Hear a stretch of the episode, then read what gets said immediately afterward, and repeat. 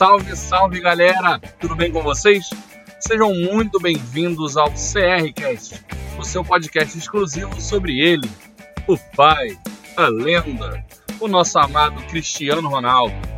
Eu sou o Jeff, aqui comigo está o Marco, e o episódio de hoje começa agora!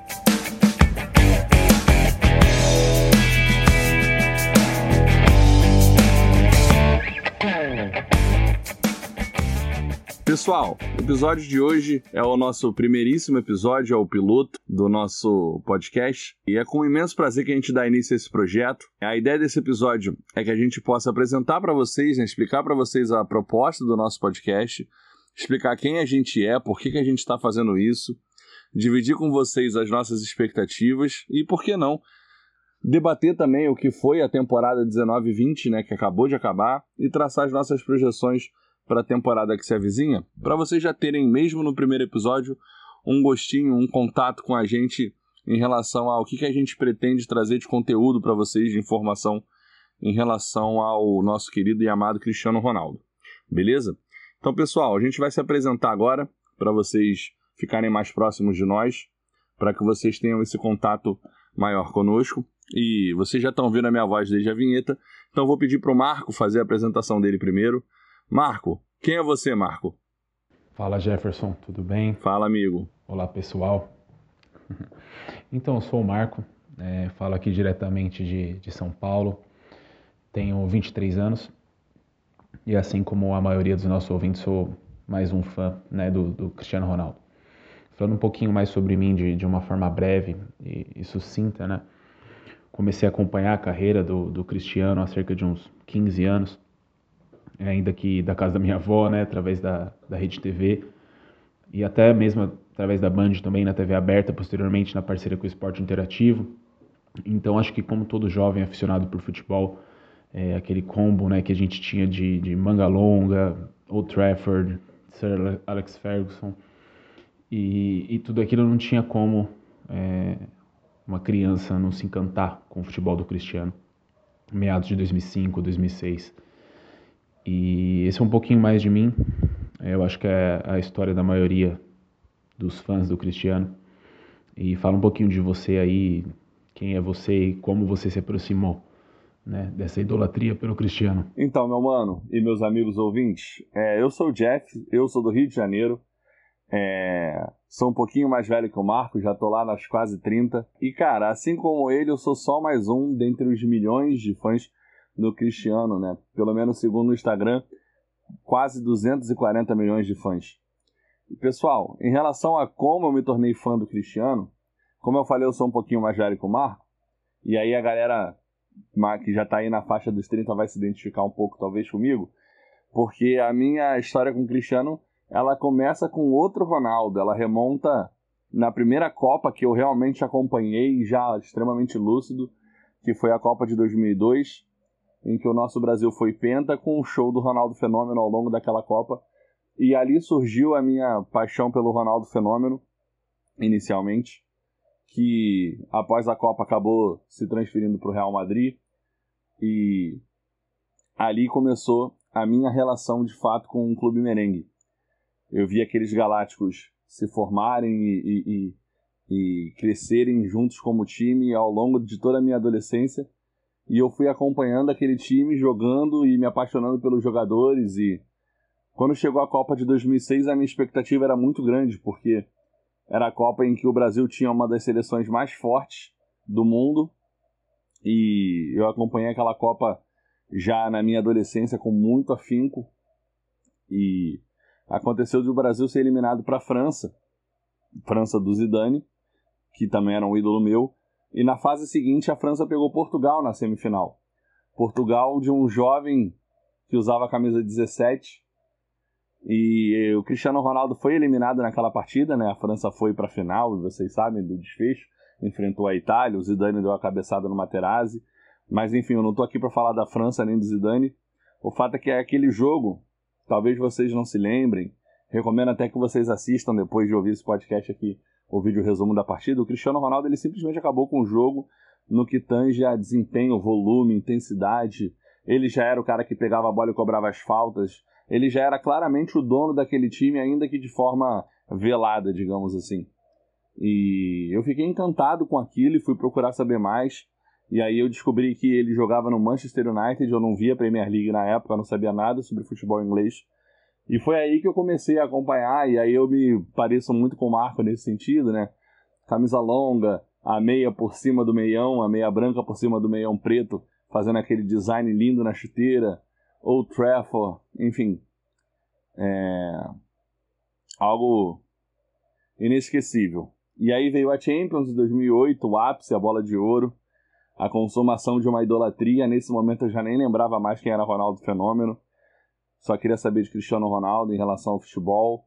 E no ano seguinte, outra final de Champions, vem o fracasso e quando eu comecei a pensar em desanimar, o Real Madrid anuncia o Cristiano Ronaldo e aí eu consigo juntar duas paixões minhas, né?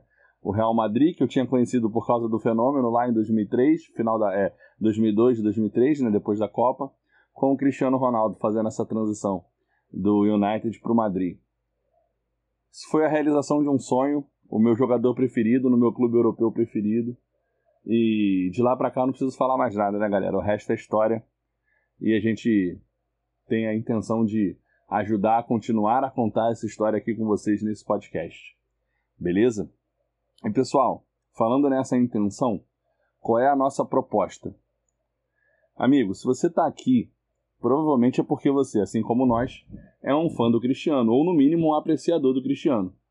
E portanto, é, seguramente você sabe e sente que nem a gente na pele que, cara, a imensa maioria dos formadores de opinião da imprensa brasileira tem uma clara preferência pelo Messi. Assim, estou é, falando em português claro aqui porque eu não quero deixar meias, é, meias verdades e nenhuma dúvida. Pessoal, a gente tem um profundo respeito pelo, pelo, pelo Messi. A gente não é partidário de ser hater, de ficar sacaneando o cara. Agora, isso não significa que a gente é conivente com a injustiça que acontece, porque claramente acontece uma injustiça muito grande com o Cristiano, não só em premiações, mas na opinião pública também. E a gente sempre foi muito carente de, de conteúdo. Então a gente fomenta uma competição saudável, a gente não quer dar voz ao reiterismo, a gente não quer dar voz a, a essa questão de, de depreciar um para valorizar o outro, mas já existe tanto foco no Messi por aí. Você pega aí os grandes canais de imprensa, Esporte Interativo, ESPN, Fox Sports, a gente conta nos dedos os caras que já admitiram publicamente preferirem o Cristiano e a gente quer ser um pouco essa voz, a gente sentir essa carência de algum veículo é, que falasse para o fã do Cristiano Ronaldo, que produzisse conteúdo para o fã do Cristiano Ronaldo, que se aproximasse do fã do Cristiano Ronaldo. É, é claro que já existem contas de Instagram, Twitter, Facebook, mas elas têm um papel muito mais informativo e um papel menos opinativo, menos analítico, né? É muito mais postar uma estatística, postar uma foto dele no treino, um vídeo e tal, e não traz muito uma análise, um debate. E a gente quer trazer essa análise, a gente quer trazer esse debate, a gente quer trazer essa vibe de mesa redonda, essa vibe de, de, de conteúdo mais aprofundado, é, com um ponto de vista inteiramente focado no Cristiano Ronaldo. Então, esse aqui não é um podcast sobre a seleção portuguesa, ele não é um podcast sobre a Juventus, muito embora esses, obviamente, serão temas muito frequentes aqui, mas esse é um podcast sobre o Cristiano Ronaldo. Então, se você não é fã do Cristiano Ronaldo, eu recomendo que você dê uma chance pra gente, para que você possa ouvir o nosso lado e quem sabe você possa mudar de ideia também. Bom, como eu ia dizendo, é... existe essa preferência né, pelo, pelo Messi, e a gente acredita que vocês sintam isso também, como a gente sente, e a gente tem essa carência, né? E a gente tem essa intenção de ser essa voz é, de conteúdo para o Cristiano Ronaldo. Cara, uma coisa muito importante que eu quero frisar aqui é o seguinte: eu e Marco, nós não somos jornalistas, nós não somos da mídia, a gente não tem a pretensão de ser um jornal aqui.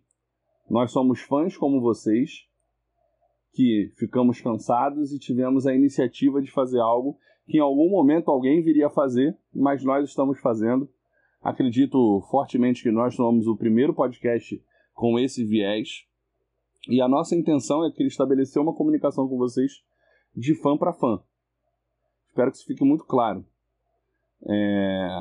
Para que a gente possa preencher esse vazio, porque não cabe, por exemplo, em 2020, a gente ver jornalista que é pago para opinar na TV ter a audácia de comentar sobre o Cristiano e falar sobre telão, falar que ele é marrento e por aí vai. Ou o cara é ignorante ou ele é mal intencionado, porque é, isso aí claramente é desinformação. E infelizmente não é uma pequena quantidade. Então é justamente esse sentimento de inconformismo com episódios como esse que surgiu a ideia desse podcast. É, claro que já tem muito conteúdo sobre o Cristiano por aí, como eu falei, Instagram, Twitter e Facebook, mas com uma proposta diferente. A gente está aqui para somar, a gente está aqui para agregar, beleza? Inclusive, o nosso propósito é trazer esse assunto, Cristiano Ronaldo, com profundidade e com regularidade para vocês. Então, já falando sobre o nosso formato, inicialmente o nosso planejamento é lançar os episódios de forma semanal, aos sábados, às 10 da manhã, e eventualmente também sair um episódio extra às quartas, no horário do almoço. É... Esse episódio que você está ouvindo, por exemplo, está saindo numa quarta-feira, está estreando numa quarta-feira, e no sábado já tem episódio novo, beleza? Para você ficar sabendo sobre lançamento de episódio, sobre é, algum tipo de interação que a gente esteja fazendo com vocês, ou para interagir com a gente, mandar pergunta, mandar sugestão, mandar dúvida, galera, vocês podem contatar a gente nas nossas mídias sociais, tanto no Instagram como no Twitter. Marco, qual que é o Instagram e qual que é o Twitter mesmo? Vamos lá, arroba crcast com 7 no fim, no lugar do T. Então crcast com 7 no fim, no lugar do T, tá? A gente vai manter uma regularidade grande tanto no Twitter quanto no Instagram, vamos promover enquete. É, é, muito importante as redes sociais hoje em dia como meio de comunicação, meio de trabalho, divulgação. Eu espero que vocês acompanhem a gente por lá. E como o Jefferson falou, somos o, o primeiro e até o momento acredito que o único é, podcast para o Cristiano Ronaldo, para esse atleta que a gente admira e acompanha há tantos anos. E só para acrescentar um pouquinho do que o Jefferson falou também, acho que é sempre válido, sempre bem-vindo todo tipo de ouvinte é, seja aquele mais, como eles costumam dizer, né, na, na língua inglesa, o fanboy ou não fanboy. É, simplesmente se você gosta de futebol, se você é madridista, independente do público, eu também já tinha uma, um carinho muito grande pelo Real Madrid antes do Cristiano, como o Jefferson falou. É, coincidentemente, meu outro grande ídolo do futebol sempre foi o Robinho, e aí, quando ele foi vestir a camisa branca, é, tive uma afinidade pelo clube, e quando teve essa junção de Cristiano e Madrid, é aí que eu acho que, que fomentou muito mais acompanhar tanto o clube quanto o Cristiano. Mas é isso. É, acompanhem a gente pelas redes, sigam, compartilhem, mandem para os amigos. É, eu acho que tem muito fã do Cristiano Ronaldo, é a pessoa mais popular do mundo, né? Em termos de buscas, de pesquisas, de Instagram, de Twitter, de tudo. É algo sem precedentes na história, sem dúvida alguma. É, é o esportista mais é, procurado, mais popular, enfim. E é isso. Como o Jefferson falou, é algo de fã para fã. É, não somos jornalistas, mas também vamos buscar ao, ao tempo todo fugir do senso comum daquilo que a gente já está acostumado a ver por aí, trazer dados, estatísticas, é, táticas, janelas de transferências, enfim.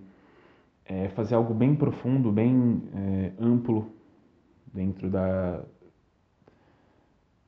mais variadas formas de, de abordagens possíveis. E vamos lá, estou muito animado, muito contente. É, quero ressaltar que, que eu e o Jefferson somos amigos já de longa data, aproximados pela idolatria. E é isso. Agora, vamos lá. Eu acho que tem tudo para ser um projeto, uma ideia bem legal.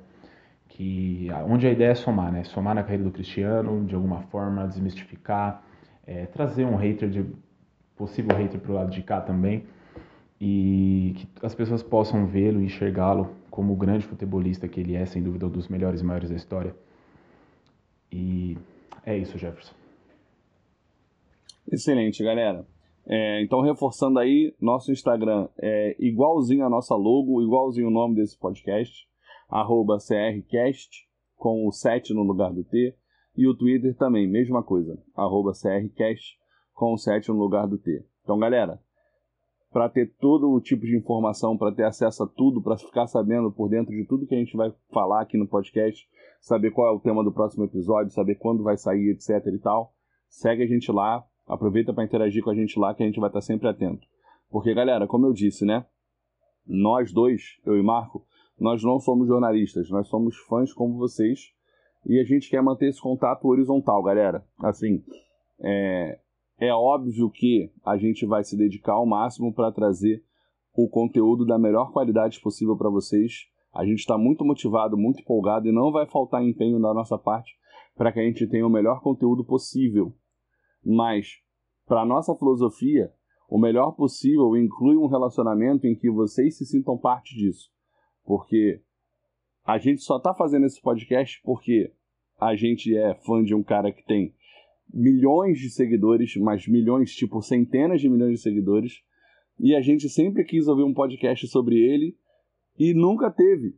E isso é inadmissível, e a gente não aguentou e a gente resolveu fazer, mas a gente resolveu mesmo. A gente está planejando isso desde o início do ano, foram nove meses de planejamento para a gente resolver lançar ele agora na intertemporada, e a gente espera que dê tudo certo. E galera, o feedback de vocês vai ser muito importante nesse processo, porque vocês são nossos parceiros, vocês são fãs do Cristiano como nós, e para que vocês tenham um conteúdo ainda melhor, é muito importante que vocês ajudem a gente com feedback. Então, corre lá no Instagram, no Twitter para avisar pra gente o que, que vocês estão achando, o que, que tá bom, o que, que tá ruim. Não repara da gente estar um pouquinho desconfortável no início, a gente não é comunicador, como eu falei, a gente é só fã, mas a gente vai se esforçar para fazer o melhor possível, beleza? E galera, se a gente vai se esforçar para fazer o melhor possível, é óbvio que a gente tem uma expectativa com esse podcast. A gente tem uma missão, um propósito. Marco, quer falar um pouquinho sobre isso?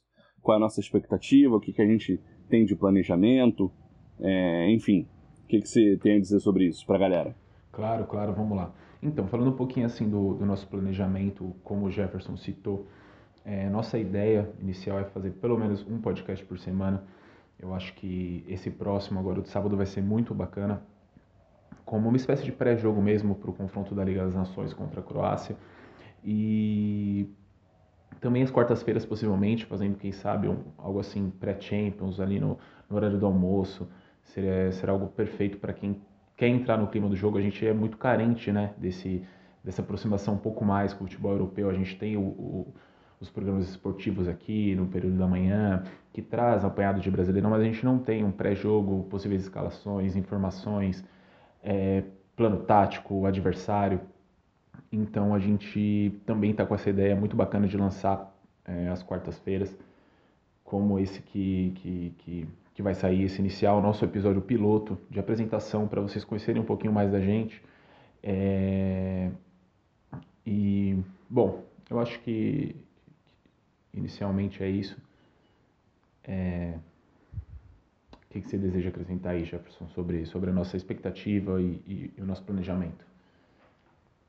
Bom, é isso que você falou. O planejamento é esse: é a gente trazer esse conteúdo que existe, mas que não existe direcionado para o nosso foco, que é o Cristiano Ronaldo. Né? Você entra nos programas de TV, você vê uma análise muito genérica e a gente quer fazer algo específico. Cristiano Ronaldo vai jogar contra o time X. Como é que esse time joga? Como é que esse time marca? É, se o Cristiano já enfrentou esse time antes ou não toda a nossa intenção é que todas, todas as partidas relevantes tenham uma abordagem nossa com muito conteúdo e muito detalhismo, tanto pré quanto pós-jogo. Então é tanto uma análise do que o jogo pode ser, como uma análise do que o jogo foi. Mas a gente não pretende se limitar só à análise de jogos, a gente pretende analisar mercado, a gente pretende analisar o cenário do futebol como um todo, que tangencia o Cristiano, a gente pretende analisar aspecto humano, falar sobre, é, enfim, falar sobre o Cristiano Ronaldo de forma geral. Ele dentro de campo e fora de campo. E falar de uma forma muito clara e muito, é é, é, é, é, digamos assim, acessível. Porque, como eu disse lá no início, a gente não tem intenção de desmerecer ninguém para valorizar o nosso ídolo e a gente só quer trazer informação de qualidade. Inclusive, a nossa intenção é que esse podcast se estenda a toda a família fã do Cristiano Ronaldo, mas que qualquer pessoa fã de futebol possa assistir E eventualmente, se a gente conseguir trazer alguém para o lado de cá, alguém que não liga, ou alguém que é até um eventual hater do Cristiano, a gente vai ter realizado aí um sonho, porque é uma galera muito difícil de convencer, até porque é muito difícil de entender como é que alguém pode ser hater de um cara como Cristiano, né? Então, a nossa expectativa é a melhor possível para que a gente faça um, um, um produto de muita qualidade para vocês. E falando em produto de muita qualidade, né?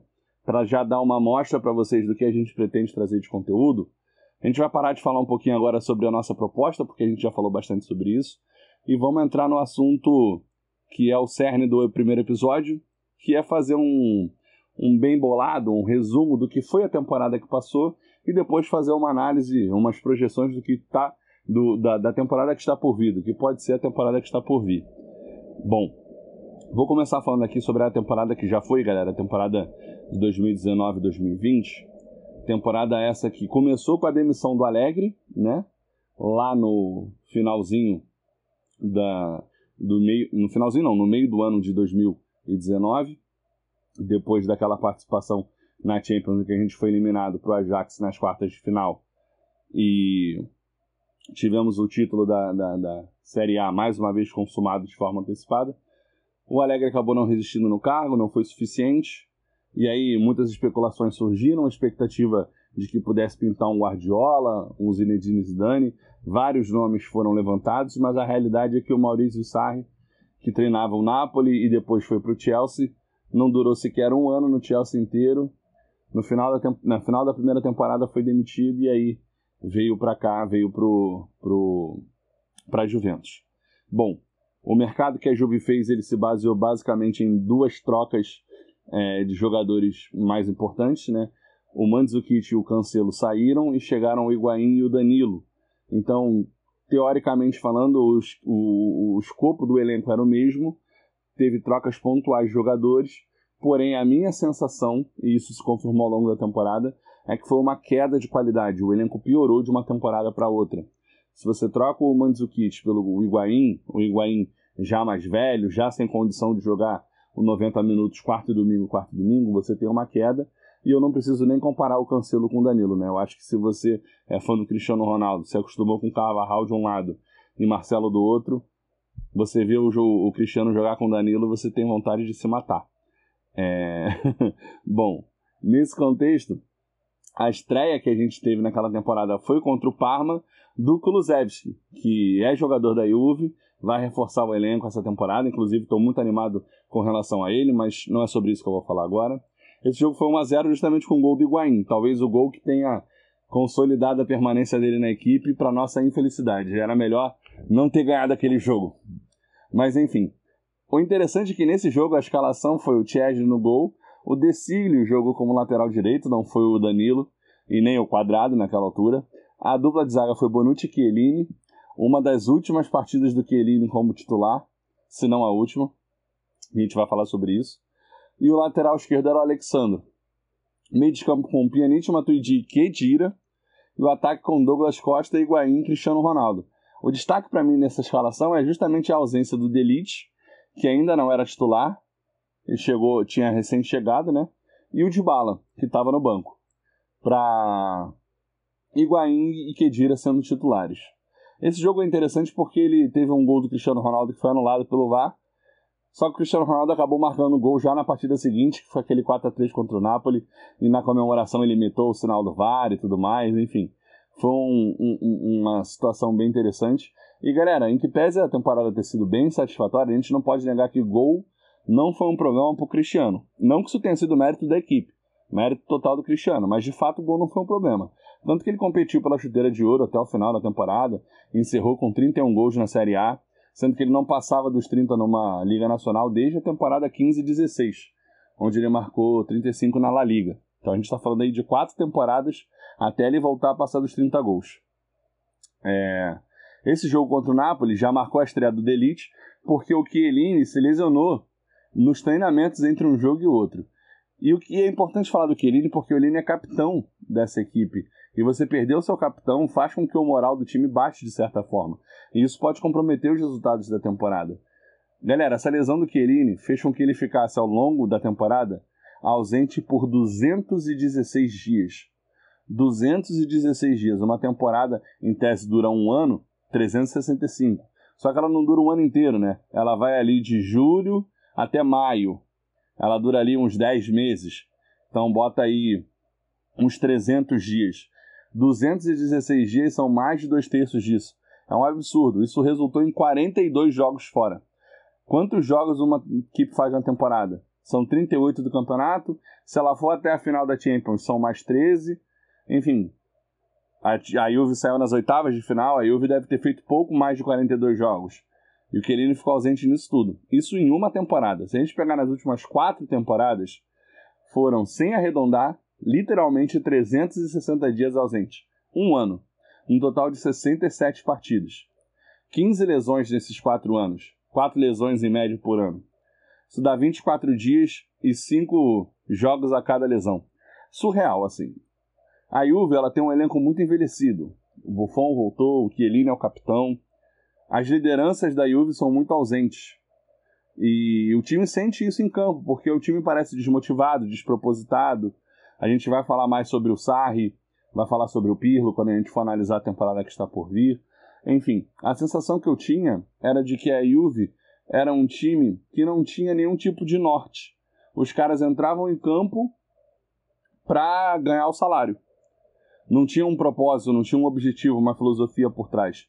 Não tinha liderança. E o Cristiano tentou trazer isso em alguns momentos, em alguns momentos ele conseguiu. Houve sim bons jogos, a Juve fez quatro gols em algumas partidas. O Marco vai comentar daqui a pouco, fazendo um comparativo sobre o, a Juve do Alegre contra a Juve do Sarri. A gente vai ver que houve assim alguma evolução no ponto de vista ofensivo. O Cristiano Ronaldo contribuiu muito para isso com gols. Mas o fato é que na maioria das partidas o Cristiano Ronaldo parecia um, um, uma ovelha negra naquele time, como se ele fosse o errado. Ele brigando com os caras para os caras avançarem, ele brigando com os caras para os caras marcarem. Enfim, é, em termos de filosofia, a temporada foi um fiasco. Em termos de pontuação, de certa forma também, porque a Juve foi campeã da Série A com 83 pontos, um único ponto a mais do que a Internazionale. Apesar disso não refletir a realidade, né, porque a Juve foi campeã com duas rodadas de antecedência e depois perdeu as duas últimas rodadas. Então, na prática, a Juve não passou sufoco para ser campeã no final. Mas a pontuação final foi muito insatisfatória. E aí, se a gente for juntar todos esses fatores, isso aí culminou para a demissão do Maurício Sarra no final da temporada. Né? Importante ressaltar que, pelo menos no ponto de vista dos clássicos, o desempenho da Juve foi bom na temporada. A gente jogou duas vezes contra o Torino e duas vezes contra a Inter. E foram quatro vitórias. Acabou que ficou para o Milan a missão de, de de aplicar a nossa pior derrota na temporada, né? Aquele 4 a 2 com, com gol do Ibrahimovic de pênalti de virada. Bom, de certa forma, a Juve foi campeã italiana, mas com um desempenho insatisfatório. Foram apenas 76 gols, foi o menor entre os cinco primeiros colocados. É, isso dá uma média literal de dois gols por jogo. 38 vezes 2, 76. É muito pouco para uma equipe que domina o campeonato há tanto tempo e que tem um investimento tão grande, que tem o Cristiano Ronaldo no elenco, marcar uma média de dois gols por jogo. Isso é muito pouco. Se você pegar equipes como o Barcelona nos últimos anos, o Real Madrid nos últimos anos, é, ou próprias equipes dentro do campeonato italiano, como a Atalanta, a Atalanta chegou perto dos 100 gols, a Juve ficou em 76. Assim, a diferença é, é gritante. Mas apesar disso, o Cristiano Ronaldo ainda conseguiu marcar um hat-trick nessa Série A. Foi diante do Cagliari para mais de 40 mil pessoas, um dos últimos jogos com público ainda em Turim. Né? Porque vocês sabem que com a, pandemia, é, com a pandemia a temporada foi paralisada por quase 100 dias e ela retornou com estádios vazios. Estádios tão vazios quanto o futebol apresentado na Champions League. Marco, como é que foi a Champions League da Juve? Fala pra gente. Então, Jefferson, a Champions League da Juve, eu acho que ela no plano geral foi decepcionante, né? A Juventus mais uma vez caiu de maneira precoce. É... Falando um pouquinho do desempenho do Cristiano, né? Puxando um pouquinho para os números, foram quatro gols e uma assistência em oito jogos. Tem uma escalação aqui contra o Lokomotiv que eu acho que ela sintetiza bem o quão aquém né, o time era em relação ao, ao que a gente espera. Teve o Kedira no time titular e o Bentancur também como 10. É, o Dybala, que muita gente acaba, acho que por vezes até superestimando um pouquinho da temporada dele. Ele foi titular em dois jogos dos seis, né? Um terço. É, então acho que o Cristiano ele foi o, o, epicentro ofensivo da equipe, né? Não tem como a gente negar. É, cada vez mais participativo, tendo que baixar metros de campos para gerar jogo. A gente sabe que ele é mais mortal e, e, ainda mais perigoso próximo do gol, só que não era possível. Né? Os médios da Juventus, eles simplesmente eles não tinham um talento para criar, para gerar jogo é, em espaços curtos. É, não são jogadores dribladores, não são jogadores com último passe, não é aquilo que a gente estava acostumado a ver no Real Madrid e muita gente sentiu é, uma grande diferença entre a forma de jogar da, da Juventus e relacionado ao que a gente tinha em Madrid. Então, falando um pouquinho da Champions, Cristiano fez quatro gols em oito jogos. Ele ainda é, conseguiu fazer mais gols que o Messi, por exemplo, no, no, nos playoffs. Ainda assim, não entrou no squad ideal da temporada, né, da seleção da temporada da Champions. O Messi já entrou. Absurdo, né? É, um pouquinho é, duvidoso, mas enfim. É, entra naquilo que a gente já está acostumado. E já que eu falei de números, né, só para é, não passar em branco, o Cristiano fez 37 gols na temporada. Ele conseguiu fazer 9 gols a mais em relação à temporada com o Alegre. Então, assim, a gente não pode falar que o cara não fez gol. A média dele subiu de 0,6 para 0,8 gol por jogo, significativo. Um gol a cada 110 minutos. Então, o Sarri, quando ele chega né, na Juventus, ele tem essa, esse objetivo de fazer o time mais vistoso. Isso é inegável. Resultado da Juventus tinha ganhou os últimos sete italianos, oito, perdão, e o Sarri chega com essa proposta de, de dar mais gol, de dar mais condições para o Cristiano Ronaldo. Ele mesmo cita que quer transformar o Cristiano Ronaldo é, em ainda mais goleador, quem sabe quebrar o recorde do Higuaín, enfim, de gols na Série A. E não foi o que a gente viu em campo. A gente viu um time que controlava as partidas, essencialmente na, na, na Champions League, né, contra o Leverkusen, contra adversários inferiores, o Lokomotiv Moscou também. Mas é uma equipe que não agredia uma equipe por vezes parecia até desmotivada, mas faltava inspiração no, no, no terço final, essa é a palavra. É... E eu acho que é isso, era mais para falar da Champions e eu, eu fugi um pouquinho do assunto, Jefferson, uhum. mas... Não, pelo contrário, excelente, muito boa colocação, para a gente ter uma noção de como é que funcionava esse time do Sarri, né? Porque para a gente poder analisar como é que vai ser a equipe do Pirlo, ela sai de um ponto de partida, né? Ela não é formada do zero. Os jogadores são praticamente os mesmos, então a gente entender o que era o futebol do Sarri para compreender como vai ser o futebol do, do Pirlo é fundamental. E foi muito boa essa colocação que você fez em relação a, a essa análise, essa escalação do jogo contra o Lokomotiv e esses números que você trouxe não só da Champions como do Cristiano Ronaldo como um todo, para ilustrar que ainda que a gente tenha uma sensação quando a gente vê os jogos, nem sempre os números corroboram essa sensação. Às vezes eles mostram algo diferente. E eu não estou aqui insinuando que a temporada foi boa. Não é isso. Porque não foi. Eu só estou querendo dizer que houve um acréscimo de desempenho do Cristiano Ronaldo em relação à temporada anterior. Isso se justifica por várias possibilidades. Ou por questão de adaptação, ou por questão de esquema tático, ou por uma questão de entrosamento, enfim. Existem vários fatores que podem explicar. O fato é, a Juve foi uma equipe que fez mais gols do que ela costumava fazer com o Alegre, e o Cristiano Ronaldo foi um jogador que fez mais gols do que ele costumava fazer com o Alegre, e no cenário nacional, como eu disse, até mesmo nos últimos anos do Real Madrid, né? Como eu disse, só reforçando, fazia anos que ele não pegava mais de 30 gols numa temporada de Liga Nacional. Mas nem só de Liga Nacional e Champions League vive a temporada de um clube, né? Existem ainda as Copas Nacionais, as Copas Domésticas, que são competições relevantes, né? Na Espanha a gente tinha a Copa do Rei e na Itália a gente tem a Copa Itália. E eu quero aproveitar a Copa Itália para levantar aqui, não duas polêmicas, mas duas reflexões com vocês, é, justamente para engajar vocês, para que vocês pensem sobre isso e que vocês contem para a gente o que, que vocês acham dessa história. Porque ninguém aqui é dono da verdade e o que eu vou falar para vocês aqui não é a, a verdade. É eu vou falar, é o que eu penso. E aí vocês depois contem pra gente o que, que vocês acham. Galera, é o seguinte. É, a Juve ela foi vice-campeã da Copa Itália, né, num 0 a 0 contra o Napoli, que foi resolvido nos pênaltis. Porém, na fase anterior, contra o Milan, no formato de ida e volta, os jogos acabaram ambos empatados. 1 a 1 no primeiro jogo e 0 a 0 no segundo jogo. Os dois jogos acabaram empatados, o saldo ficou de 1 a 1 ninguém fez mais gol do que ninguém. Só que na Champions, como o Marco lembrou, o Cristiano brilhou, resolveu, virou o jogo, empatou o duelo para a Juve contra o Lyon. Um jogo acabou 1 a 0, o outro 2 a 1. nenhum dos dois jogos foram empatados, mas no final das contas o saldo, o agregado ficou empatado. Então, tanto contra o Milan, o agregado ficou empatado em 1 a 1, contra o Lyon o agregado também foi empatado, 2 a 2. Só que nenhum desses dois empates no agregado levou o jogo para os pênaltis. Num deles, a Juve se beneficiou e no outro, a Juve se prejudicou. Então não existe parcialidade aqui, porque aconteceu as duas coisas para a Juve. Então eu pergunto de forma genuína: por quê? Por que, que não foi para os pênaltis? Até quando essa bizarrice de um gol valer mais do que o outro vai existir, cara? Até quando o futebol vai ser vítima dessa praga que é o gol qualificado? Eu tô falando da minha opinião. Eu acho que não existe nenhum argumento que se sustente em 2020 para defender o gol qualificado. Eu tenho muita curiosidade de conhecer algum, e portanto, se você tem um argumento que justifica o gol qualificado continuar existindo ainda em 2020, porque eu entendo o contexto no qual ele foi criado, eu entendo que existe um propósito para ele, mas esse propósito não se sustenta mais ainda em 2020. O jogo mudou muito ao longo dos anos.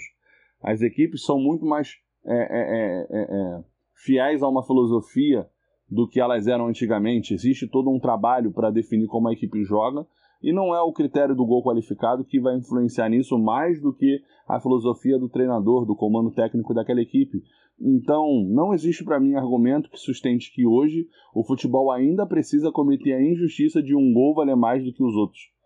Não existe argumento para mim hoje que defenda que um empate no agregado dê classificação para um time.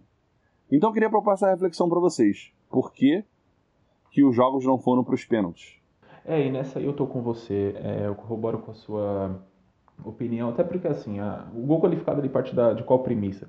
De que o gol fora de casa ele é mais difícil de ser feito em tese, por isso ele deve ser valorizado.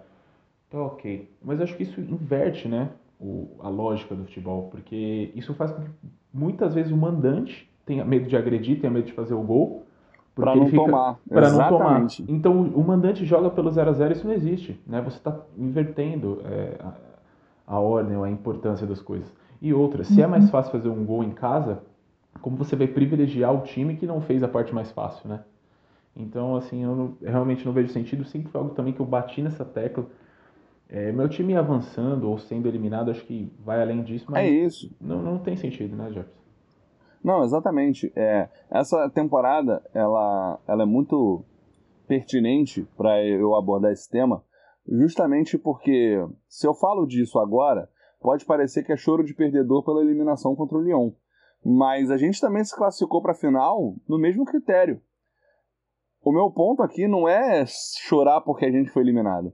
O meu ponto é entender a lógica do critério. Entra ano, sai ano, times conseguem reverter um placar e são eliminados porque um gol que o adversário fez valia mais do que um gol. Isso para mim é muito injusto. Eu acho que estraga um pouco o espetáculo. É, por exemplo, poxa, o Lyon mereceu mais se classificar do que o Cristiano Ronaldo depois da atuação que ele fez. Poxa, você tem um jogador que tirou leite de pedra, um jogador que conseguiu fazer o gol que ele fez, que foi eleito o gol da competição porque o gol do Cristiano Ronaldo contra o Lyon, o segundo gol que eu digo, foi eleito o gol da temporada na Champions League. Um gol que ninguém esperava, que ele tirou do nada. Você pune a genialidade desse cara. Mesmo ele tendo sido capaz de empatar o agregado só porque a equipe dele não fez um gol fora de casa, isso para mim não faz sentido. Esse jogo deveria ter ido para os pênaltis, na minha opinião. E aí nos pênaltis sabe-se lá o que, que vai acontecer, porque pênalti é, não é fácil, né? Pênalti a gente, a gente sabe que é algo muito desafiador. Inclusive, esse jogo contra o Milan, né, que foi 1 a 1 fora de casa e 0 a 0 em casa, só foi 1 a 1 fora de casa porque no último lance do jogo, praticamente, o Cristiano Ronaldo empatou o jogo de pênalti. E como eu acabei de falar, pênalti não é fácil, mas a gente tem essa premissa, né? Aí rolando que o Cristiano é um penal, do que ele só faz gol de pênalti. E aí eu queria aproveitar esse insight, galera, para trazer uma segunda reflexão com vocês, é... que eu acho tão importante quanto a primeira. Que é a seguinte, galera. O Cristiano fez o gol de empate de pênalti. Ok. Agora, como é que foi marcado esse pênalti? Esse é um ponto que às vezes é ignorado mas que ele é tão ou mais relevante do que o gol de pênalti em si. onde eu quero chegar? Eu quero chegar no ponto do seguinte. Pessoal, se você não lembra, esse gol de pênalti aconteceu porque cruzaram uma bola na área e o Cristiano Ronaldo ele teve a genialidade de inventar uma bicicleta, um voleio dele do nada, onde, sei lá, um em cada um milhão de jogadores tentaria fazer aquilo. E esse voleio resultou num desvio na mão, intencional ou não, do adversário. E esse desvio se configurou em pênalti. Então você pode até argumentar que o Cristiano Ronaldo ele é penaldo porque ele faz muito gol de pênalti. Agora, o que as pessoas ignoram é que muitos dos pênaltis que o Cristiano Ronaldo cobra, a maioria, eu posso afirmar para vocês com segurança, são pênaltis que ele mesmo gera seja sofrendo o pênalti, seja provocando um toque de mão no adversário, é, ou seja criando uma jogada, dando uma assistência. Enfim, o fato é que as pessoas hoje elas ignoram é, a, a, o contexto de um lance capital como um pênalti.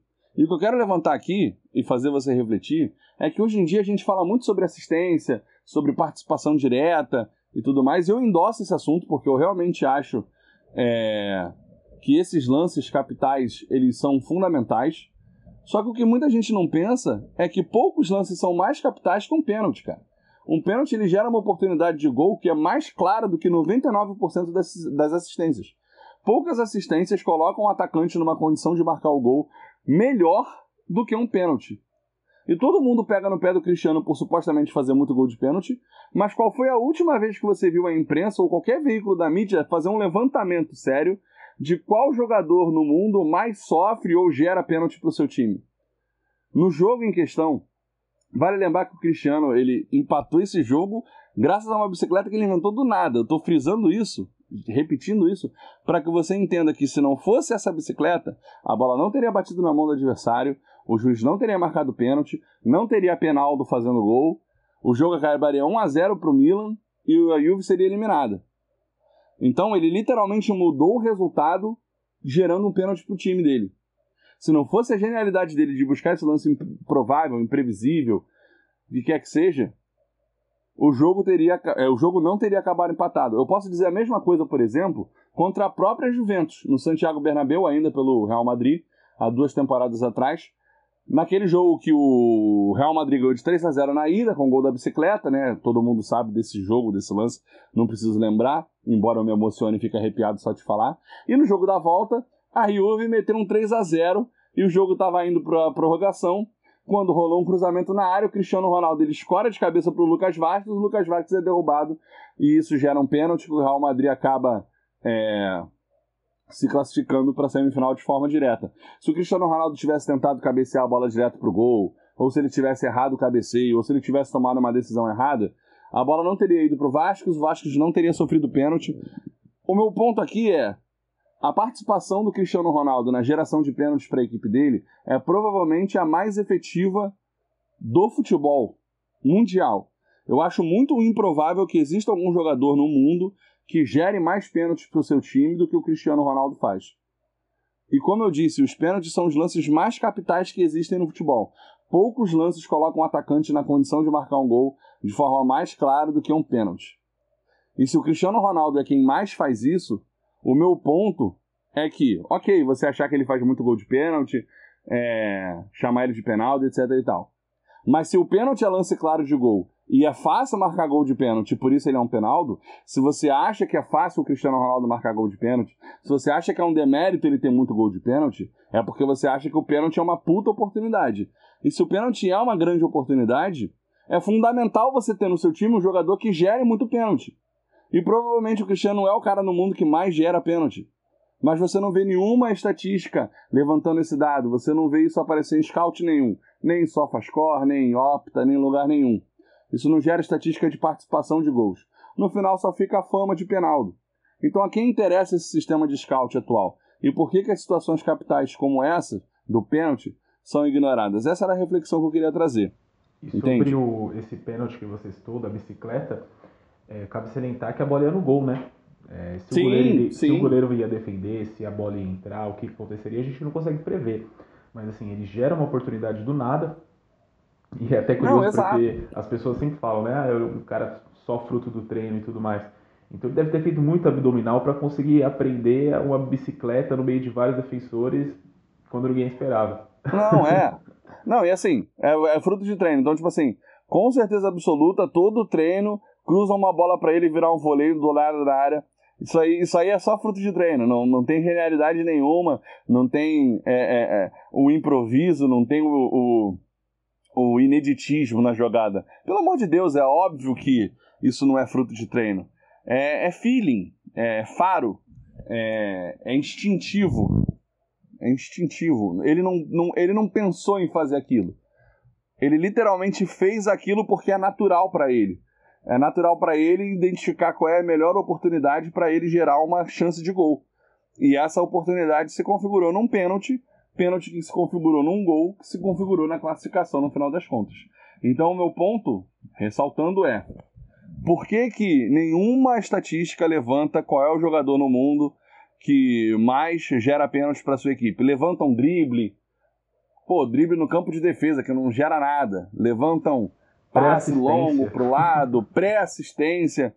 Pênalti, que é um negócio extremamente clutch moment, né? Um negócio extremamente capital, crucial, é literalmente ignorado. Pelo contrário, é usado de forma depreciativa. Eu queria entender o porquê, mas na verdade a gente sabe o porquê, né? É porque não, não corrobora a agenda. Então, se vierem falar com você, meu ouvinte querido, que o Cristiano Ronaldo é um penaldo, eu recomendo que você responda para. Ou melhor, ignora a pessoa, porque a pessoa que está falando isso ela nem merece a tua atenção. Mas se você tiver de bom humor e quiser responder, responda para essa pessoa algo no sentido de: beleza, o Cristiano Ronaldo é penaldo, mas quem gera mais pênaltis para a própria equipe do que ele? Se o cara conseguir te dizer um nome, parabéns para esse cara, mas ele não vai conseguir, porque eu acho muito improvável que exista. Eu, infelizmente, não tenho como te dar essa informação de que é o Cristiano Ronaldo de fato, porque ninguém levanta essa estatística e ninguém ter levantado essa estatística me diz muito que é o Cristiano. Porque se fosse alguém, vocês sabem quem, seguramente essa estatística já teria sido levantada há muito tempo. E outra coisa, Jefferson, só um último adendo nessa questão do pênalti. Vamos lá, bola na cal, final de Copa do Mundo. Momento mais decisivo do esporte, certo? Pênalti, o lance livre do futebol. Quem você escolheria para bater? Ah, o cara que dá nome ao meu podcast, né? Cara, não, não tem não como. Não tenho como responder outra pessoa. Se pênalti fosse fácil, o rapaz lá tinha a Copa América, então. Exatamente. Eu acho que, que matamos esse assunto por aqui. Com certeza. Fica para vocês a reflexão. Se vocês tiverem um contraponto, eu vou ficar muito feliz em ouvir. A gente quer propor o debate, a gente aqui está brincando, de novo ressaltando, né, falando sobre pênalti ser fácil, fazendo aquela provocação, porque a provocação faz parte do futebol, mas não é a nossa intenção aqui, de novo, gerar hate nem nada do tipo. A gente só está, é, digamos assim, refletindo sobre o assunto, né? Porque de fato é algo que sempre me encucou, sempre me deixou com uma pulga atrás da orelha. E eu nunca via ninguém falar sobre isso. Não existia espaço na mídia para isso ser discutido. E a gente tem justamente esse viés aqui, esse propósito de dar lugar de voz, dar lugar de fala para coisas que precisam ser ditas e nunca eram ditas. Então, é, podem ter certeza que reflexões como essa serão frequentes aqui. Em muitas delas vocês vão concordar conosco, em muitas delas vocês vão discordar. A gente vai conseguir passar a nossa visão para vocês e eventualmente ensinar um pouquinho, e a gente vai conseguir receber a visão de vocês e eventualmente aprender um pouquinho e mudar de opinião, porque mudar de opinião faz parte. E a proposta é justamente essa, que a gente promova debates como esse, e eu espero que essas duas reflexões, ainda que você discorde frontalmente das duas, tenha servido para mostrar para vocês é, o tipo de conteúdo que a gente pretende trazer aqui. Um conteúdo analítico, informativo e opinativo, de profundidade e qualidade. E falando em análise, opinião, profundidade e qualidade, vamos falar um pouquinho sobre a temporada que está por vir, a temporada de 2020-2021. Marco, o que, que você está projetando para essa temporada? Então, Jefferson, vamos lá. Para ser bem sincero, a priori, quando a gente teve a demissão do Sarri, contratação do Pirlo, é, não me agradou, tá? É, nisso a uhum. gente até discorda um pouquinho e é interessante ver que a gente levante os dois pontos, a minha visão, a sua visão, e a partir claro. daí o nosso ouvinte faça um apanhado geral, enfim, e gere é, é, a opinião dele. Por quê? Primeiro que eu nunca acho interessante você trocar um treinador depois de uma temporada, eu acho muito cedo. É, e mostra que a Juventus não tinha convicção nenhuma. Né? Se ela troca oito anos de Conte Alegre, de futebol pragmático, porém vitorioso, pelo Sarri, né, para prestigiar supostamente uma plasticidade maior, é, um futebol mais bonito, é, depois de um ano você já troca e já traz o Pirlo, que é justamente um treinador que a gente não conhece, não sabe nada, não vou nem dizer que isso o Pirlo é retranqueiro, se ele quer um futebol reativo, propositivo, porque a gente não conhece, ele não tem experiência alguma né, na profissão. E os principais trunfos dele, eu acho que assim, inicialmente vai ser conhecer a casa, né, arrumar ali, é, trazer os jogadores de volta para si, passar confiança, é, tentar mexer o mínimo possível é, em relação ao, ao, ao, que a gente já tem na juventude, mas ainda assim você está trocando um treinador que, querendo ou não, já conhecia é, as peças, o treinador já tinha ideias estabelecidas, não estava com seu esquema totalmente implementado, o Sarri teve que fazer mudanças, a gente viu ele variando de um 4-3-3 para um 4-3-1-2, o encaixe foi complicado, chegou a afirmar que não via o time com o Higuaín, de Bala e Cristiano Ronaldo, os três principais atacantes né, do time, mas ainda assim a gente viu uma melhora, viu mais gols, viu o resultado que ele não foi campeão da Série A, e então assim, a princípio não me agradou a troca pelo Pirlo, eu acho que foi uma questão muito mais financeira, né, até porque o principal nome veiculado, que era o Pochettino, estava querendo um salário astronômico, cerca de quatro vezes maior do que o Pirlo vem para receber. E como a Juventus tem esse problema financeiro tão grande, tanto para contratação quanto para salário, foi no Pirlo na situação caseira, era uma resolução mais barata. E o Pochettino, se ele viesse até como uma informação, para quem não sabe, para a Juventus, ele teria o, o segundo uhum. maior salário da, de, de todo o futebol na Itália, ganharia mais do que todos os jogadores, só mesmo atrás do Cristiano Ronaldo, e aí ficou inviável financeiramente. Mas a princípio, é, essa troca não me agradou. Eu acho que você pode falar um pouquinho da sua opinião, é, que já acho que já foi um pouquinho mais positiva referente a treinador. É, justamente. O, o, o Pochettino, né, ele foi um dos nomes especulados. A princípio, parece que sim, houve um interesse, mas as pretensões financeiras dele eram completamente fora da realidade da Juve. Veja só, a Juve está recusando renovar o contrato do Dybala por 15 milhões de euros, que era o que ele pretendia, a Juve está oferecendo 10. E o Pochettino queria algo próximo desses 15, sendo ele o treinador da equipe, né? Algo muito acima do que a Juve pagava para o Sarri e do que a Juve pretendia pagar. Acabou que no final das contas, né, essa temporada que teve um final precoce, né, eliminação diante do Lyon ainda nas oitavas, fazendo com que o Sarri não tivesse resistido no cargo e fosse demitido, fez com que essas especulações de técnicos se aquecerem muito intensamente, mas foi por pouco tempo, né? O, o Pirlo não demorou a ser a ser apresentado. A gente até teve ali alguns nomes caseiros, como o Simone Inzaghi e o Gasperini, né? treinadores da Lazio e da Atalanta, respectivamente, que foram vinculados a, a, a Juventus. Da Inglaterra, além do Pochettino, teve o boato do Guardiola também, de novo, não é a primeira vez. Naquela altura, vale ressaltar que o City estava ameaçado de ficar de fora da Champions League, então o boato ele tinha uma, uma certa credibilidade, não era um boato aleatório. A, a gente acredita que o City ficando de fora da Champions League perde muita força de, de barganha, de negociação com o seu treinador, o Guardiola, que persegue esse título, né? Porque a última vez que ele conseguiu, na verdade, as únicas vezes que ele conseguiu esse título foi com o Barcelona. No Bayern de Munique, ele não teve sucesso na Europa e no City não vem tendo também. além dessas opções, uma outra opção que foi muito comentada foi a do Zidane, o francês que já foi jogador da Juve, agradava a diretoria e, apesar dele ser financeiramente inviável para o projeto, o sonho do Zidane foi tão grande que a Juve não se conteve e buscou o útil agradável nesse contexto. E eu acho que o Pirlo se insere muito nisso, né?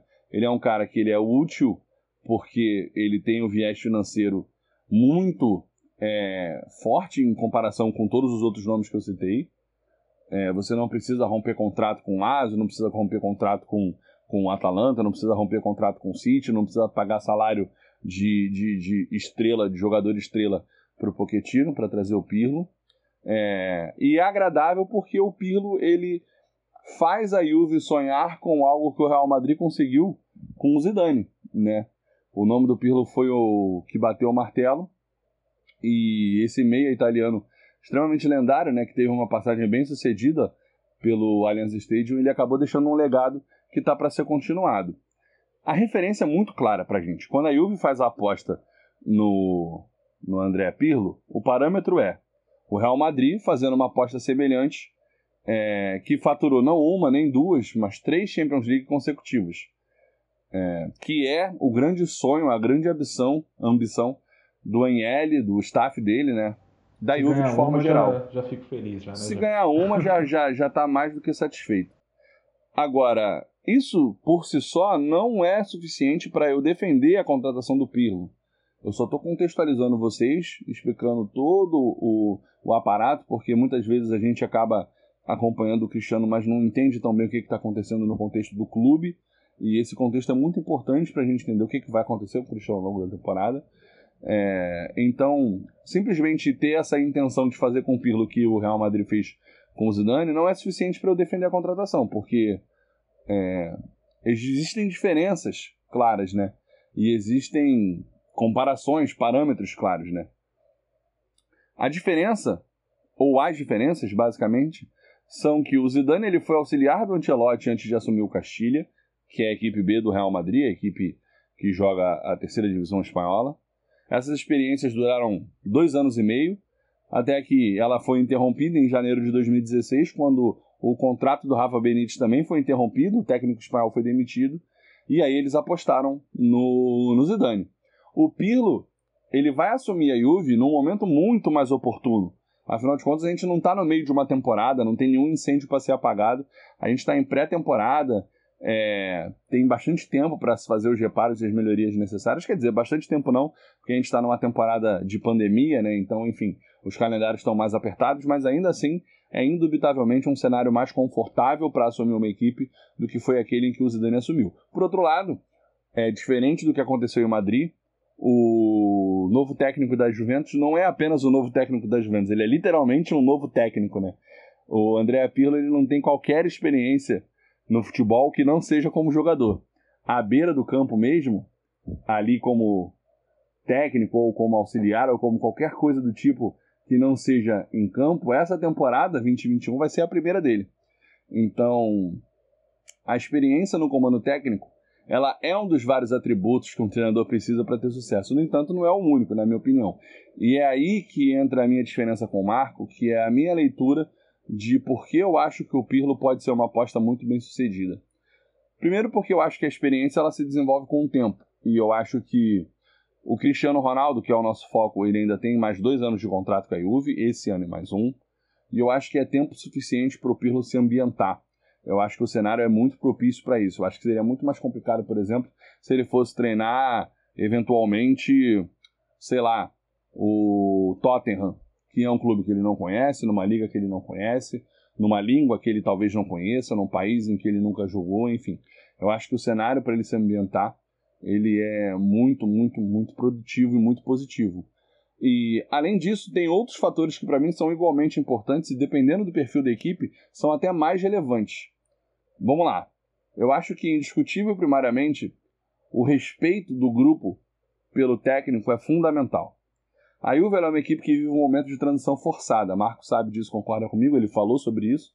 Ela está saindo de um período domesticamente muito bem sucedido, com oito anos de Conte Alegre, estabelecendo um modelo de jogo que visa o resultado em detrimento do espetáculo.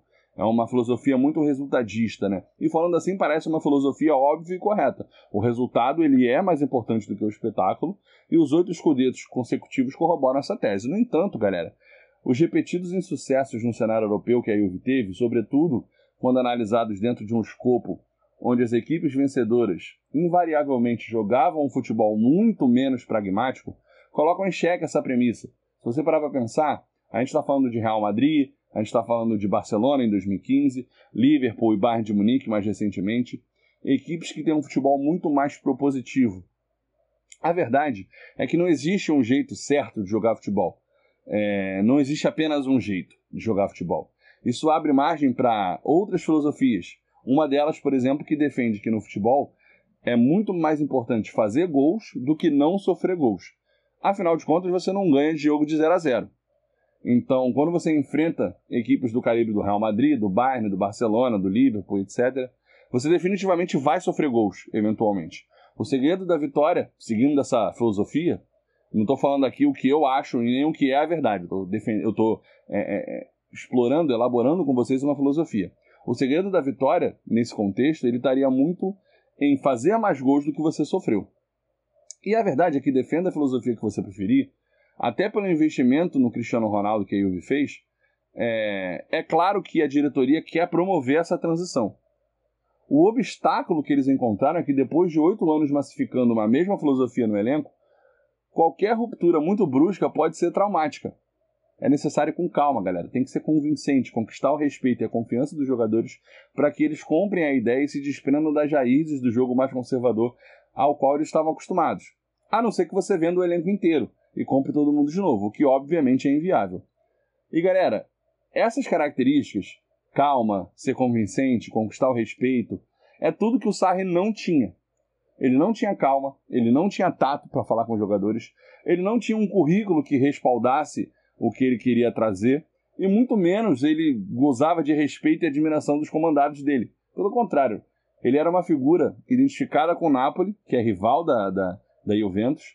Ele passou por episódios lamentáveis lá na Premier League, comandando o Chelsea. Teve aquele episódio com o Kepa na final da Europa League.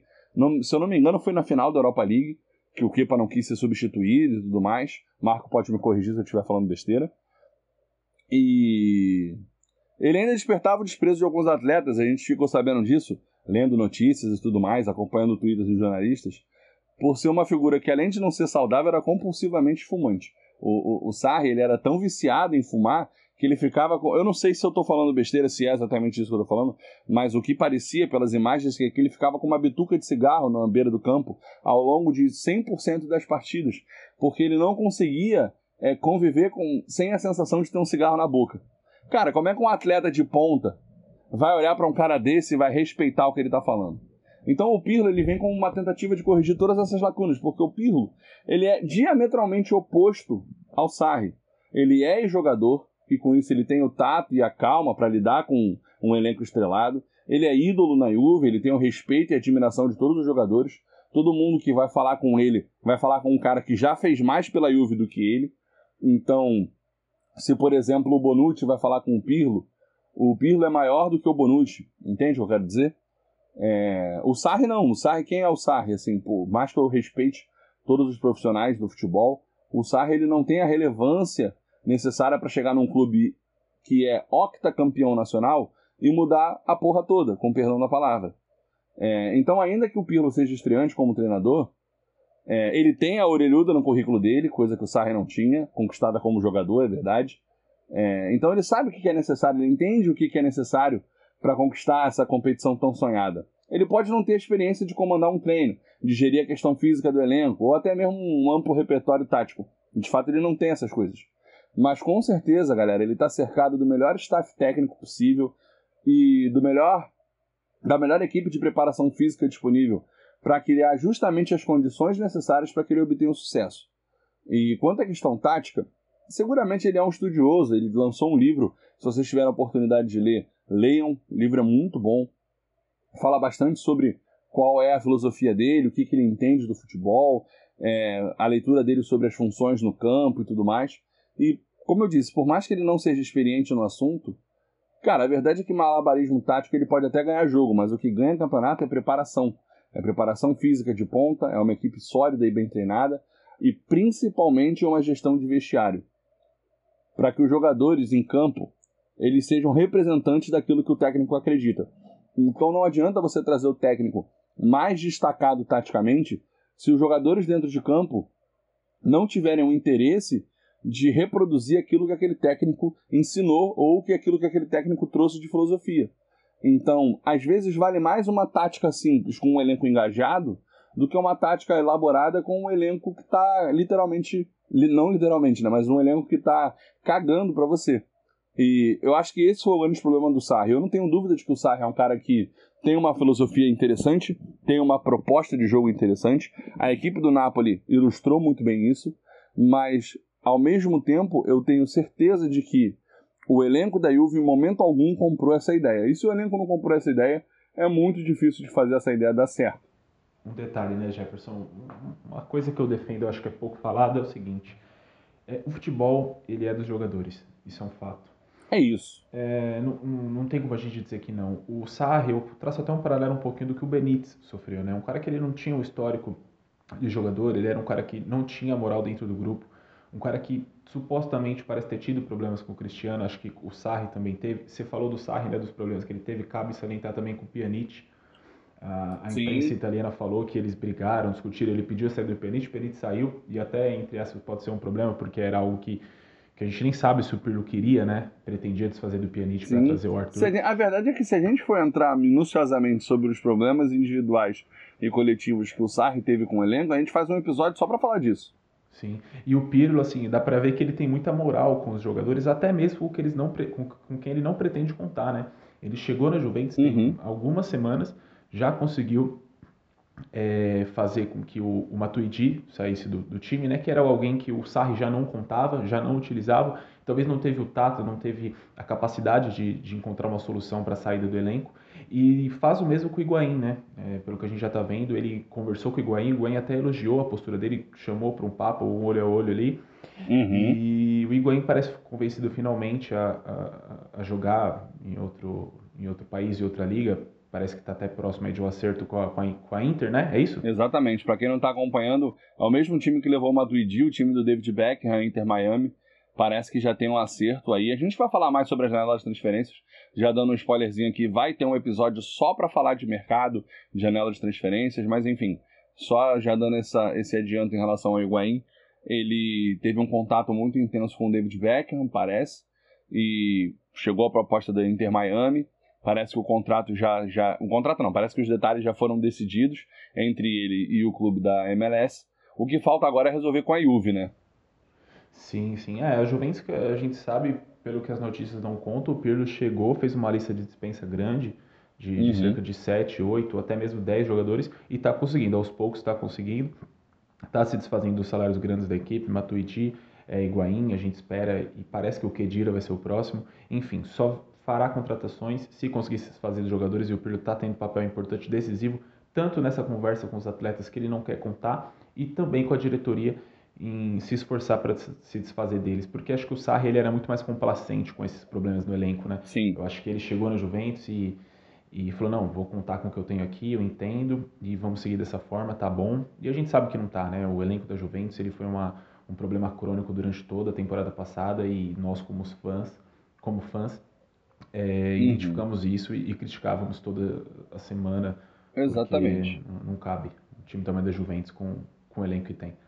E até pegando o gancho no que você falou, só rapidinho, é, o fato do, do, do Sarri ele ser, entre aspas, assim, mais é, compreensivo com, com, com o elenco e, e, com o cenário da, da Juve no mercado, ilustra muito a falta de moral que ele tinha, né? Porque a diferença de postura dele pro Pirlo é gritante.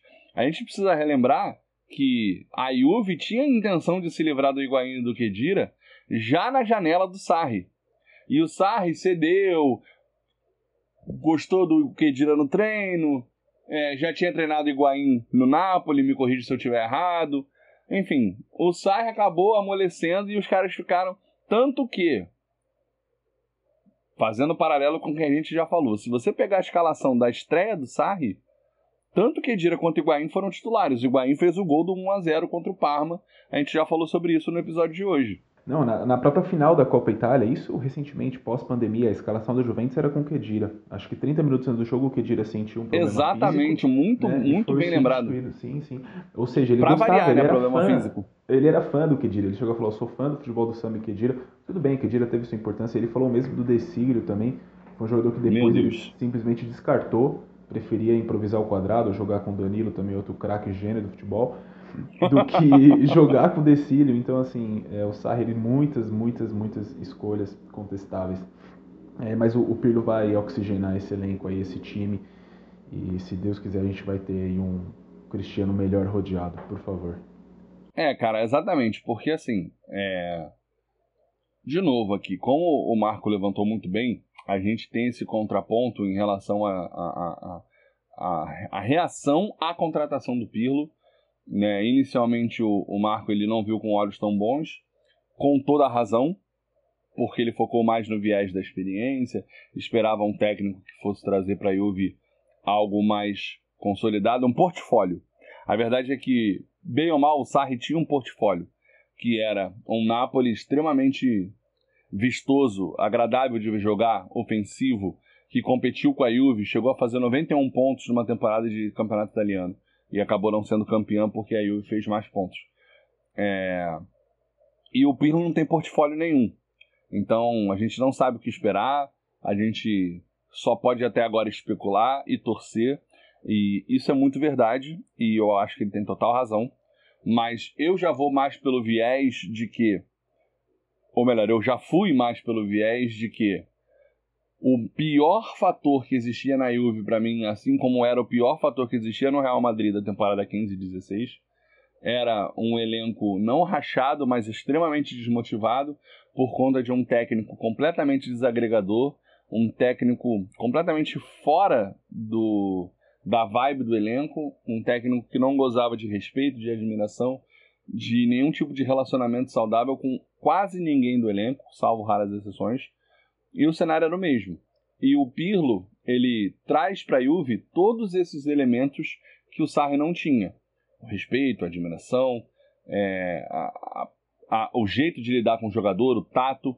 Então, assim, a minha expectativa era de que o, o Pirlo conseguisse resolver toda a questão dos ânimos e filosofia da equipe e que, com uma boa equipe de preparação física, uma boa equipe técnica, o time fosse um time bem treinado, um time que conseguisse taticamente equilibrar os jogos, porque na verdade, galera, é que no final do dia a Juve tem o Cristiano Ronaldo e ele só precisa de um pouco de ajuda. Então, assim, na prática, tudo que a Juve precisa fazer é equilibrar os jogos, que o Cristiano desequilibra. Contra o Lyon, por exemplo, o Cristiano Ronaldo teve que equilibrar o jogo. Contra o Ajax ano passado, o Cristiano Ronaldo teve que equilibrar o jogo. Se o time conseguir equilibrar o jogo, o Cristiano desequilibra. Foi assim que o Real Madrid ganhou três Champions League seguidas.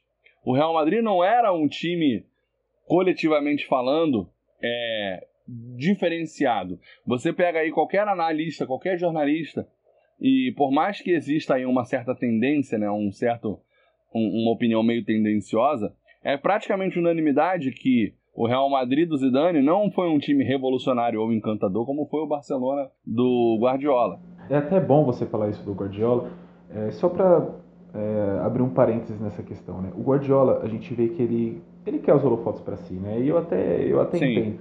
Mas como eu já falei, o futebol, para mim, ele é dos jogadores, não tem jeito. E quando uhum. o Guardiola ele traz essa função de ser a estrela, né, dos jogadores se adaptarem ao sistema dele e não ao contrário dele adaptar, uhum. é, se adaptar aos jogadores que ele tem em mãos, é, é, algo que nem sempre vai trazer um resultado. A gente pode ver o Zidane, o próprio Ancelotti era um cara que privilegiava muito mais, se, provavelmente o treinador que se deu melhor que o Cristiano Ronaldo. É, pô, é o que você falou, é uma boa gestão de grupo, são jogadores que estejam bem preparados, um staff técnico, um staff médico forte. E assim, não tem o que inventar, cara. Né? É, é eu isso. acho que, que, que, o Pirlo vai um pouco por essa linha, a Juventus procurou essa solução, ainda que seja entre aspas um pouco mais óbvia, é, mas que dê esse protagonismo aos jogadores de fato. Então por isso que eu mudei um pouquinho na minha opinião e, e também estou concordando mais com vocês de que talvez o Pirlo não tenha sido uma escolha ruim. É, cara, justamente. É, é aquilo que eu tava falando. Aquela, aquela equipe do Real Madrid do Zidane, ela talvez não tenha sido revolucionária e a equipe coletivamente mais diferenciada que a gente viu, mas era uma equipe capaz de equilibrar os jogos contra qualquer adversário. E se você equilibra os jogos contra qualquer adversário, o Cristiano Ronaldo num dia normal vai desequilibrar o jogo e você vai ganhar. E é por isso que a Ju, que é que a Juve, é por isso que o Real Madrid do Zidane na Europa, que é onde o Cristiano Ronaldo tem mais tesão para jogar, digamos assim, se tornou uma equipe imbatível. O Real Madrid equilibrava o jogo e o Cristiano Ronaldo desequilibrava. Então, cara, se você tem o Cristiano Ronaldo no final do dia, ele só precisa de um pouco de ajuda. E por falar em ajuda, a gente precisa reforçar que a janela de transferências, né, da qual a gente já falou aqui, a gente já disse que vai vir um episódio para falar sobre isso e tudo mais, ela abriu ontem. Foi ontem que abriu a janela de transferências, dia 1 de setembro, na Itália. E agora o que a gente tem que fazer é acompanhar esse mercado, ver como é que a Juve vai se movimentar, quais são as armas que a Juve vai dar para o Pirlo, quais são os aliados que a Juve vai dar para o Cristiano em busca da, da Champions League. A verdade é que hoje, para mim, o cenário ele é muito promissor. É um treinador novo, extremamente motivado, que tem muito para mostrar. que quer se provar, num grupo que está alinhado com a filosofia dele, a gente acredita, porque você vê no, no, no, semblante dos jogadores, no treinamento, a vibe é outra, claramente. A gente tem um Cristiano que hoje já está plenamente adaptado ao clube, à liga, ao país. Já são dois anos inteiros na Itália. É uma diretoria que realmente parece ambiciosa, que ela não se satisfaz com pouco. É, até fugindo um pouco do padrão europeu, demitiu o Sarri só com um ano de trabalho. É, eu acho que todo mundo concorda que a demissão foi um acerto, porque infelizmente o Sarri não seria capaz de conduzir esse time para nenhum sucesso. E esses todos são fatores que me fazem afirmar que desde que o Cristiano Ronaldo chegou na Juve, e essa é a terceira vez que uma temporada vai começar, essa é a temporada que mais promete, para mim. Assim, a única coisa que eu torço é que o mercado seja bom para formar um time competitivo, um time que consiga equilibrar os jogos. Porque se isso acontecer, o Cristiano desequilibra ao nosso favor. E não, não precisamos ter pressa também, né, Exato. Jefferson? Eu acho que é, é, bom salientar, assim, o torcedor ele é um pouquinho, e eu falo eu também, é um pouquinho imediatista, a gente acha que em três claro. meses é videogame, né? Vai mudar as peças, mudar o esquema lá, vamos jogar, vamos amassar os adversários. Não é bem assim. É, vai ser o terceiro treinador em três temporadas, o Cristiano a carreira toda teve conviver com essa inconstância no comando técnico, vai conviver mais uma vez. É, tem mais dois anos de contrato, ao todo serão pelo menos quatro anos de Juventus. É, nos quatro anos iniciais ele não ganhou a Champions no Real Madrid, não ganhou a Champions no, no United. Então é absolutamente normal que nas duas primeiras temporadas ele não tenha conseguido triunfar nessa competição na Juventus. Esperamos que consiga nos próximos dois. Se não conseguir e venha renovar, que consiga antes de se aposentar, mas não precisa ter pressa. Assim, o Pirlo, vamos deixar o, deixar o cara trabalhar, não conhecemos muito sobre ele, mas até para abrir um, um pouquinho também sobre o que a gente tem lido, o que a gente tem visto entre boato informação, uhum. parece um cara moderno, né? Parece ser um cara que assim é, dentro do que o futebol vem pedindo nos últimos dois anos com os títulos de Bayern e Liverpool, é um cara adepto dessa pressão pós-perda, né? Ele quer meio campistas fortes, rápidos, que saibam manter a bola, saibam controlar o jogo, mas não tão focado nisso, como é o caso do Guardiola, por exemplo. Do tipo assim, eu tenho a bola, mas e quando eu perdê-la? Qual vai ser a minha situação? Qual que vai ser a minha reação? Recuperar rapidamente. E é nisso aí que ele já descartou Matuidi, já descartou Kedira e vai trazer mais meio campista, a gente já sabe disso. É o foco, né? É, é o foco. Tem treinado, parece que num 3-5-2, que é o mesmo esquema de, de tanto Lazio quanto Atalanta, que tem tido muito sucesso. O Atalanta foi o italiano que mais longe chegou na Champions, Lazio campeão da Supercopa. É o mesmo esquema que, em tese, é, utilizam Inzaghi e Gasperini.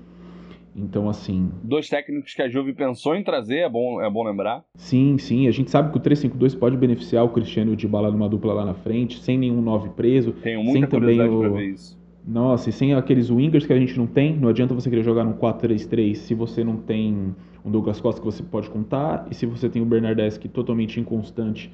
E até mesmo o não, eu, não sabe, eu discordo né? de você nisso. Eu acho que o Bernardeschi ele é constante. O problema é que ele é constantemente ruim. Então, o, o Pirlo parece que ele tá treinando com, com o Bernardeschi na ala De esquerda. lateral, né? De ala De lateral, é, é. Como no 3-5-2 o ala tem que ser um jogador mais profundo, uhum. e o Alexandre não oferece tanta ofensividade, é um jogador muito mais defensivo, é, já teria sacado o Sandro, está jogando com o Bernardeschi ali na ala esquerda para cruzar a bola para o Cristiano. Vamos ver, ele está se adaptando ao que ele tem, mas o ideal seria trazer um outro, um outro lateral canhoto, quem sabe utilizar o Pellegrini que volta de empréstimo, enfim. Uhum. Isso aí é pauta para mercado de transferência. Mas vamos ver, é, tô, tô, otimista, vamos deixar o cara trabalhar, vamos esperar, ter paciência. É, é um processo, né? Então, a Juventus que já caiu em oitavas, em quartas de Champions, se pegar uma semifinal e quem sabe no último ano de contrato do Cris chegar numa final, eu acho que já é positivo. Né? Mas se puder ganhar agora também, vamos que vamos. Ah, sim, sem dúvida.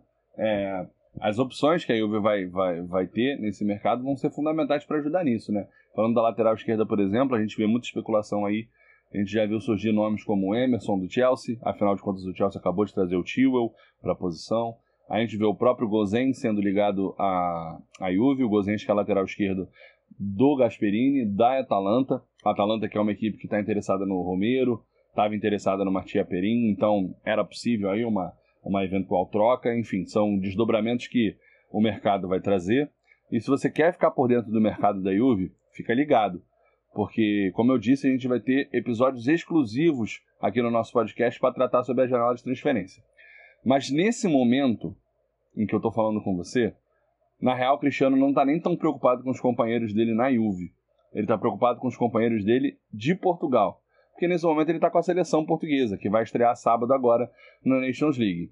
E o próximo episódio do nosso podcast é exatamente sobre isso. Sobre a Nations League, sim, mas principalmente sobre algo que pode ser muito interessante para vocês. Portugal versus Juventus. Qual é a melhor equipe? Nesse episódio, a gente vai fazer um comparativo entre o Cristiano Ronaldo na seleção e o Cristiano Ronaldo na Juventus, analisando as principais estatísticas dele, ou seja, fazer uma análise sobre o Cristiano, como ele funciona nas duas equipes, qual papel ele desempenha, qual função tática ele faz em campo, qual posição do campo ele atua. A gente vai analisar estatística, mapa de calor, tudo para trazer uma análise super profunda e completa para vocês. E a gente também vai analisar os principais companheiros do Cristiano Ronaldo nas duas equipes. Quem são os caras com os quais ele pode contar para ajudar ele a resolver os jogos. Inclusive, promovendo um comparativo entre os dois times. E claro, não só isso, mas também fazer o melhor esquenta possível para estrear na competição. É, o episódio vai ao ar no sábado mesmo, no sábado de estreia, dia 5, às 10 horas da manhã. A gente está preparando esse episódio com muito carinho e eu tenho certeza absoluta que ele vai valer a pena. Marco, alguma consideração final? Cara, eu acho que foi muito bom, um episódio piloto para a galera conhecer a gente mesmo, nosso trabalho, é, nosso projeto. Trabalho não, né? Nosso projeto. e que espero que Se Deus quiser, gostado. pode acabar vendo um trabalho, né? A gente não exclui a hipótese. Sim, sim, vamos fazer um, um, um programa bem legal no sábado, um pré-jogo, vamos trazer aí informações da Croácia, será que Modric joga, Rakitic joga, vamos ver de novo o pai aí com a camisa da seleção portuguesa, quem sabe um hat-trick de títulos, né? Título uhum. por seleção nacional que é tão difícil. Pô, seria lindo. Vamos falar sobre a Suécia também, que é o segundo confronto com certeza, já ganhou Euro, já ganhou Nations e agora novamente na Nations defender ali o, o, o cinturão. Então vamos lá, o Cristiano aí tá com 99 gols pela seleção, expectativa pelo expectativa gol. do centésimo gol, fundamental. Perfeito, contra Lembrando, um excelente galera, adversário, né, que é a Croácia Sim. atual finalista de Copa do Mundo. Mas vai ser uma oportunidade, hein? A gente vai falar sobre a Croácia, já teve aí papo, Cro é, Modric vai ser convocado, não vai ser convocado, Rakitic vai ser convocado, não vai ser convocado. A gente vai falar sobre isso, a gente vai esmiuçar como é que a Croácia joga. A gente vai falar também sobre a Suécia, como eu disse. Os jogos, se você não está sabendo, vão ser nos dias 5 e 8 de setembro. A gente vai fazer o um episódio para vocês no dia 5, já para vocês entrar no clima, falando sobre esses dois jogos. E depois a gente vai trazer, num terceiro episódio, uma análise de como foram esses dois jogos, um tiratema do que foi essa experiência, um pós-jogo para vocês bem completo.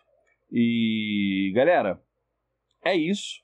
Queria agradecer de verdade por você ter ficado com a gente até aqui. Eu espero de coração que vocês tenham curtido, porque, como a gente disse, a gente está fazendo isso aqui de fã para fã, com muita motivação, com muito prazer, com muita alegria. E eu queria mandar um abraço especial para cada um de vocês que está ouvindo a gente, porque vocês estão participando do início de um sonho, do início de um projeto que a gente está fazendo com muito carinho. Esse é o primeiro episódio. E se você está ouvindo esse primeiro episódio, você faz parte do início de algo que a gente espera que seja muito bem sucedido. Beleza, galera? Marco, aquela despedida final. Pessoal, muito obrigado. Sigam lá, CRCast, arroba CRCast, Twitter, Instagram. É, a partezinha chata, né? Tem que pedir.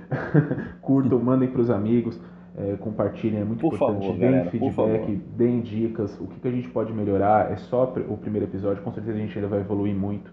E só agradecer, só agradecer a confiança. É, espero que vocês tenham gostado.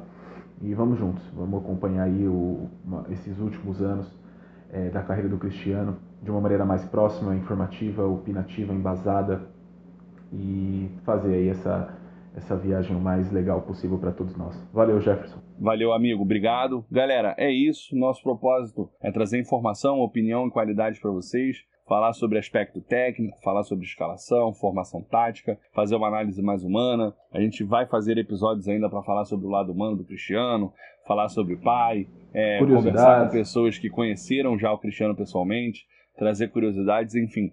A gente pretende realmente ser um veículo para vocês de informação sobre o Cristiano Ronaldo, tanto no que tange ao jogo, quanto no que tange ao humano. E aí, é claro, eventualmente pode ser que alguns de vocês não tenham tanto interesse pela parte extra-campo, e a gente entende isso, mas enfim, o nosso objetivo é abraçar todo mundo. Quem quiser curtir esses episódios com a gente também, fiquem tranquilos que vocês serão angariados. E, para eventualmente quem não ligar tanto para isso, vai ter muito material sobre futebol. É o nosso foco, não, não tem como não ser. Até porque, como o Marco disse, né? Nosso amigo Cristiano está indo para 36 aninhos em fevereiro do ano que vem, dia 5 é uma data que está se aproximando. é uma idade já relativamente avançada, embora o Cristiano sempre diga que idade é só um número. E, poxa, depois de uma carreira tão longa e tão linda, era, ele merecia ter um podcast para falar com, sobre ele com foco, com, com qualidade, com dedicação, e a gente espera ser isso para ele, a gente espera levar aí a imagem e a palavra do verdadeiro Cristiano para todos os, os fãs que ele tem ao, ao redor do Brasil. E para os que não são fãs também, quem sabe a gente consegue convencer uma galera a vir para o nosso lado. Beleza, galera? Pessoal, a gente está encerrando por aqui. Agradeço de novo imensamente a todo mundo que assistiu. Por favor, engajem conosco, sigam a gente nas redes sociais, ajudem. Um abraço para vocês, pessoal. Valeu!